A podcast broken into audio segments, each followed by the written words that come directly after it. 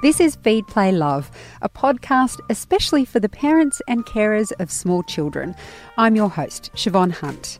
Over the years, I've spoken to some really interesting people about parenting, and this next interview is one from our collection. I hope you enjoy it. Resilience. It's kind of the buzzword right now. We all want our children to have this quality. Hell, I want to have this quality. So, how do we teach resilience? Can it even be taught? Dr. Justin Coulson is KidSpot's parenting expert, and he's just released a book called Nine Ways to a Resilient Child. Justin, welcome to Kindling Conversation. It's really good to be with you, Siobhan. So it does feel to me like we've been speaking about resilience a lot recently. Why do you think it's something we're talking about now? I think it's because I, mean, I, I, get phone calls, I get emails, I speak to parents at conferences and parent nights and all that kind of thing, and and, and the questions that are consistently coming to me are, um, you know, my my child failed a maths test and has told me that she never wants to do maths again, and she's in grade two. Uh, that's a problem. Or my, my son's really upset because uh, he played the piano in the Eisteddfod and he didn't win. And he made some mistakes and now he never wants to play the piano again. It's too hard. He wants to give up. Or, or, you know, kids will come home from school and they'll say, whether it's kindy or preschool or, or big school, they'll come home and they'll say um, that they got picked on. They weren't even necessarily being bullied. They just got picked on or someone called them a name and, and they kind of metaphorically curl up in the fetal position in the corner and they want mummy or daddy to bring them a blankie and you know and, and, make them all better. And and some parents are saying well what am i supposed to do? Because i want them to be resilient. I want them to be able to deal with these harsh realities of life. Life gives us adversity on a daily basis. How do how do i help them to bounce back? I mean resilience really is kind of you know the, the bungee cord you jump off the cliff and you get all the way to the bottom, and maybe your head even goes into the water, and then the bungee cord pulls you back up. And and it seems that there's a lot of concern, and, and, there's certainly some evidence that as our children grow, that that bungee cord doesn't seem to be it, it, seems to have lost its elasticity. And in, in some cases, our kids aren't really bouncing back very high at all. In, in tragic cases, they don't bounce back. Uh, and that's why we're seeing more depression, more anxiety, more stress, even in young kids than we've ever seen. Resilience is a hot topic at the moment because parents are, are worried about their kids. And, and, you know, more than anything, I think that parents are worried about it because what if we fail? You know, as parents, what if, what if our child is the one that that just doesn't bounce back, the, the one who's going through this hardship. I remember being interviewed by one person years ago, and they said, What's the hardest thing about being a parent? And I, I, I didn't even have to hesitate. For me, the hardest thing is watching my children struggle. And I so badly want to go and pick them up and hug them and say, It's okay, I'm here. And sometimes we, it's kind of like, you know, the butterfly coming out of the cocoon. If you help that butterfly out of the cocoon, it will never develop the strength to spread its wings and fly. They've actually got to have the struggles. Uh, and we want our children to be able to have those struggles successfully. And, and that's such a hard thing for a parent. But if they don't, you know, we, we've got them uh, uh, kind of on this ladder. And at the bottom, you've got the kids who are struggling, the kids who are feeling helpless and hopeless. And we don't want them to be there. We, we, want them to, we want them to be better than getting by. We want them to be flourishing, to be thriving, to be flying. And I think that's why resilience is such a big topic can it be taught? Because I think sometimes as parents we see innate qualities in our children that some children can be quite sensitive and that's just part of their personality. Is it a skill that can be taught? Empirical evidence says yes, unequivocally, unquestionably yes. Uh, and you know, personality and. Uh, psychologically speaking, theorists and researchers have been saying for decades that personality is stable. But what we're starting to see is it's actually not. Personality is contextual. And so somebody might be an extrovert in one situation, but dramatically introverted in another. That's not stability. That's contextual. And resilience may actually be the same. Some kids might be highly resilient in some contexts, but in others have zero resilience. They just crumple and won't get up until we carry them off on a stretcher. and, and, so what what I'm basically saying in Nine Ways to a Resilient Child is if you want your kids to be resilient, they will have an inbuilt tendency for resilience anyway. We all do. That's what humans do. We bounce back. But there are specific things that we can do and spe- specific things that will destroy resilience. But there are specific things that we can do that will help our children to develop the intrinsic capacity you know, the, the right mindset, the right way of thinking. Get rid of that stinking thinking and start to look at problems in different ways. The psychological flexibility, the understanding of their strengths. Um, the environment that they surround themselves with, all of these things can contribute to meaningful changes in their resilience. Something about resiliency, like I said at the introduction, is we do expect it of our kids. But I often wonder how we recognise whether we have that skill. I mean, how can parents tell, because we are the best role models for our kids, how can we tell if we have resiliency? I think that if we're quiet for just a moment and ask ourselves, Am I resilient? and then just listen to what we've got to say inside about it, we'll kind of know.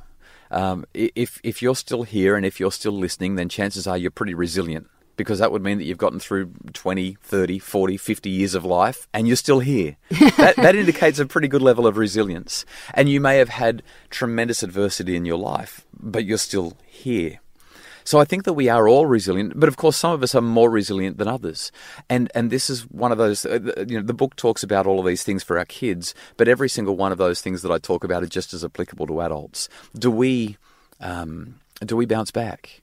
Do we have risk factors in our lives or protective factors? And how do they stack up? Are we experiencing adverse experiences or are we managing to avoid most of the, the trauma that life can throw at us and, and filling our lives life by design rather than default? You know, are we creating opportunities to use our strengths? Are we looking at a situation and saying, hmm, a resilient response to this would be this I'm hurting right now, and I'm going to be comfortable with the fact that I'm hurting but once I've stopped hurting, where am I going to go from here? Are we asking ourselves these questions, these these questions, and are we setting our lives up so that we're getting enough green time instead of too much screen time? Uh, as one more example of all the things that we can do to be resilient. But adults can, yeah, absolutely. And uh, I, I kind of personally feel that parents need a particular kind of resiliency, both for the day to day. I was thinking about this when I was reading your book. I was like, especially on a Friday morning, I get up and I can feel so tired that I almost feel sick. And trying to get the kids ready and get to work and then get back in time and all that stuff, I feel like parents on a day to day level need a certain level of resiliency. And then on a deeper level, we need to develop a resiliency as our children grow because they're always going to challenge us. Oh, yeah. Yeah, it, look, my my eldest daughter is about to turn eighteen, and, and, and I've got three teenagers now. So I've got six kids. They're all girls, and and they're all from the same family, and they're all intentionally conceived, and all that sort of stuff. So, I love uh, that you have to add. Oh that. well, everybody's thinking it. Uh, That's true. Six is a big number. Yeah, and, and, and no, we weren't trying for a boy, just in case. We, we just wanted. We, we love kids, um, but but you know they they have so much energy for the causes in which they believe, like getting permission to use Instagram. And as parents, we're kind of going, you know, I've answered this question about 43 times in the last seven minutes. And, and there is a level of resiliency that we need to have to just deal with what our kids throw at us.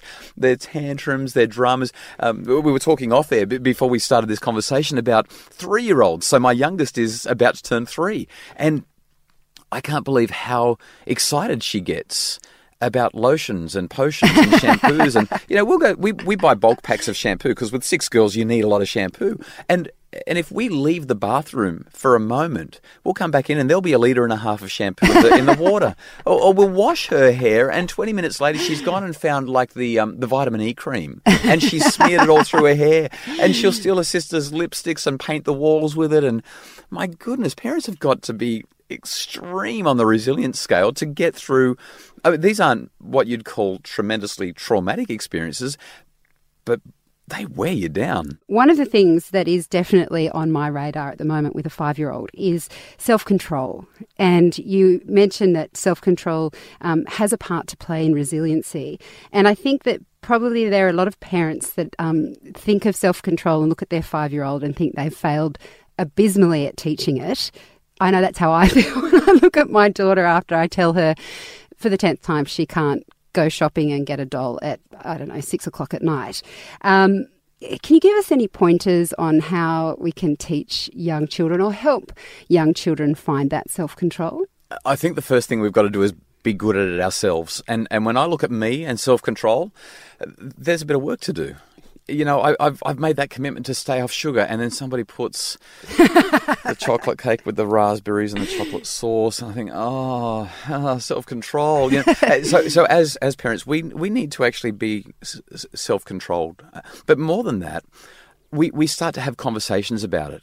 Anything that you want to uh, encourage your children to do, my number one tip will always be chat about it, and don't just talk about the concept but talk about how they're doing it. So around the dinner table, you might say, I want to talk to you about self control. And then you could, actually don't do it at the dinner table because you don't want screens at the dinner table. So maybe before or after dinner, pull out the screen and, and look up the marshmallow experiment. Everybody's heard of the marshmallow experiment. It's when a child gets a, a marshmallow or a cupcake put in front of them, and the, the experimenter says to them, If you can wait a little while and not eat this, I'll give you two and then the kids have got to control themselves. Can I? Can I not do it? And you see these kids. Oh, the clips are so funny. You know, the kids they pick up the marshmallow and they're sniffing it, and, and they might pinch the tiniest little bit off and put it in their mouth just to get a taste. And and then there's the other kids who have got total control and they just start staring at the wall or they they start drumming the table. But watch that with the kids and then talk about self control. See, research tells us that children who have high levels of self control have better relationships, obviously, because they're not flying off the handle every time something goes wrong. They do better at school because if you've got more self control, you're going to concentrate on your schoolwork. You're going to be more conscientious. They do better at work. They have they have much better lifetime outcomes. They're much less likely to consume and use and misuse alcohol and other drugs of abuse. Uh, they they have healthier, happier lives because they've got self control. Now now too much self control is not a good thing as well. So we want to get the balance right. But most five year olds don't have a yeah, problem no, with that. Not really, no. Right. Uh, they don't go too far on, on, on, on the wrong end of the scale. So if we want to have self control, we talk to them about it and explain what it is and how it works. And then we might give an example of how today, me as a parent, how I showed some self control. You know, like that time when you cut your sister's hair and I didn't shout at you. Uh, even though you gave her a crew cut, basically. Uh, you know, she had the hair down to her waist and it's all gone now. And, and I used self control by just getting the broom and picking it up and putting the scissors away. And that, that's self control. So you share that example and then you say, Can you think of a time when you showed some self control today? And then once they've shared that with you, you say, Well, every day for the next couple of weeks or for the next three days or whatever, I'm going to ask you about ways that you showed self control and I'm going to share ways that I showed it as well. And so you set self control up as a an admirable quality, as a virtue, as a characteristic that you want them to to to exude. And, and and then each day you reinforce that by saying tell me what you did. And then you you don't need to praise them and go bananas about it you say hey that's that's that's awesome. What can you do tomorrow to show self-control? What's something that you're struggling with self-control on? And so you just have the conversations. At the same time you might go and find a whole bunch of youtube clips about self-control or you might watch a disney movie with them or you know whatever they're into and and talk about hey do you remember that bit in Frozen where um, I can't remember if it's Elsa or Anna now. I've seen it about 18 times. I should know. where she punches that guy in the mouth at the end of the movie. Was that showing self control? Was that appropriate? and you can talk to them about it that. It was funny, but no, it, it wasn't self control. And, and, and, you can talk about that. And it was funny because it was a movie, but if it was in real life, would it have been funny? And what would have been a more controlled way to deal with that situation? A, much safer, happier, healthier way to deal with that situation. When we have the conversations with our kids, they learn that this is a, a, a value that matters, and then they start to exhibit it, and they feel good. They feel competent when they do it. Now you have five girls, six, six girls. Sorry, six. six. How could I lose one? Six um, over the age range of three to eighteen, as you've just mentioned. Has this given you a um, pretty different perspective of what resilience looks like at different ages? And I'm particularly interested in whether you think it's a continually developing skill. Yes, and yes. So as the children, you know, the challenges and adversities that typically developing children in, in safe, secure homes will experience uh, change as they get older. You know, when they're when they're two, the adversity is getting their pants on the right way. uh, or or dealing with a parent who says you still do need to wear a nappy to bed at least.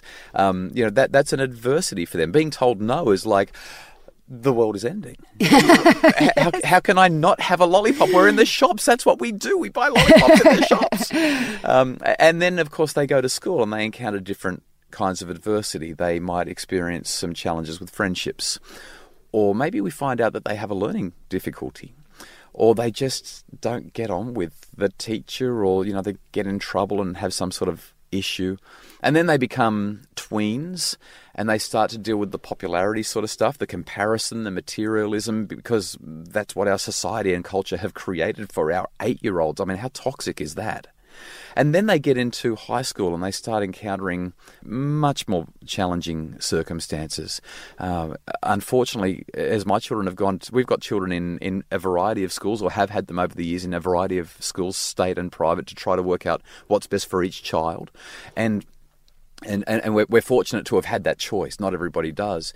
But our children have encountered significant uh, challenges with some friends who have maybe identified as, as gay or have experienced domestic violence or who have lost loved ones in tragic circumstances.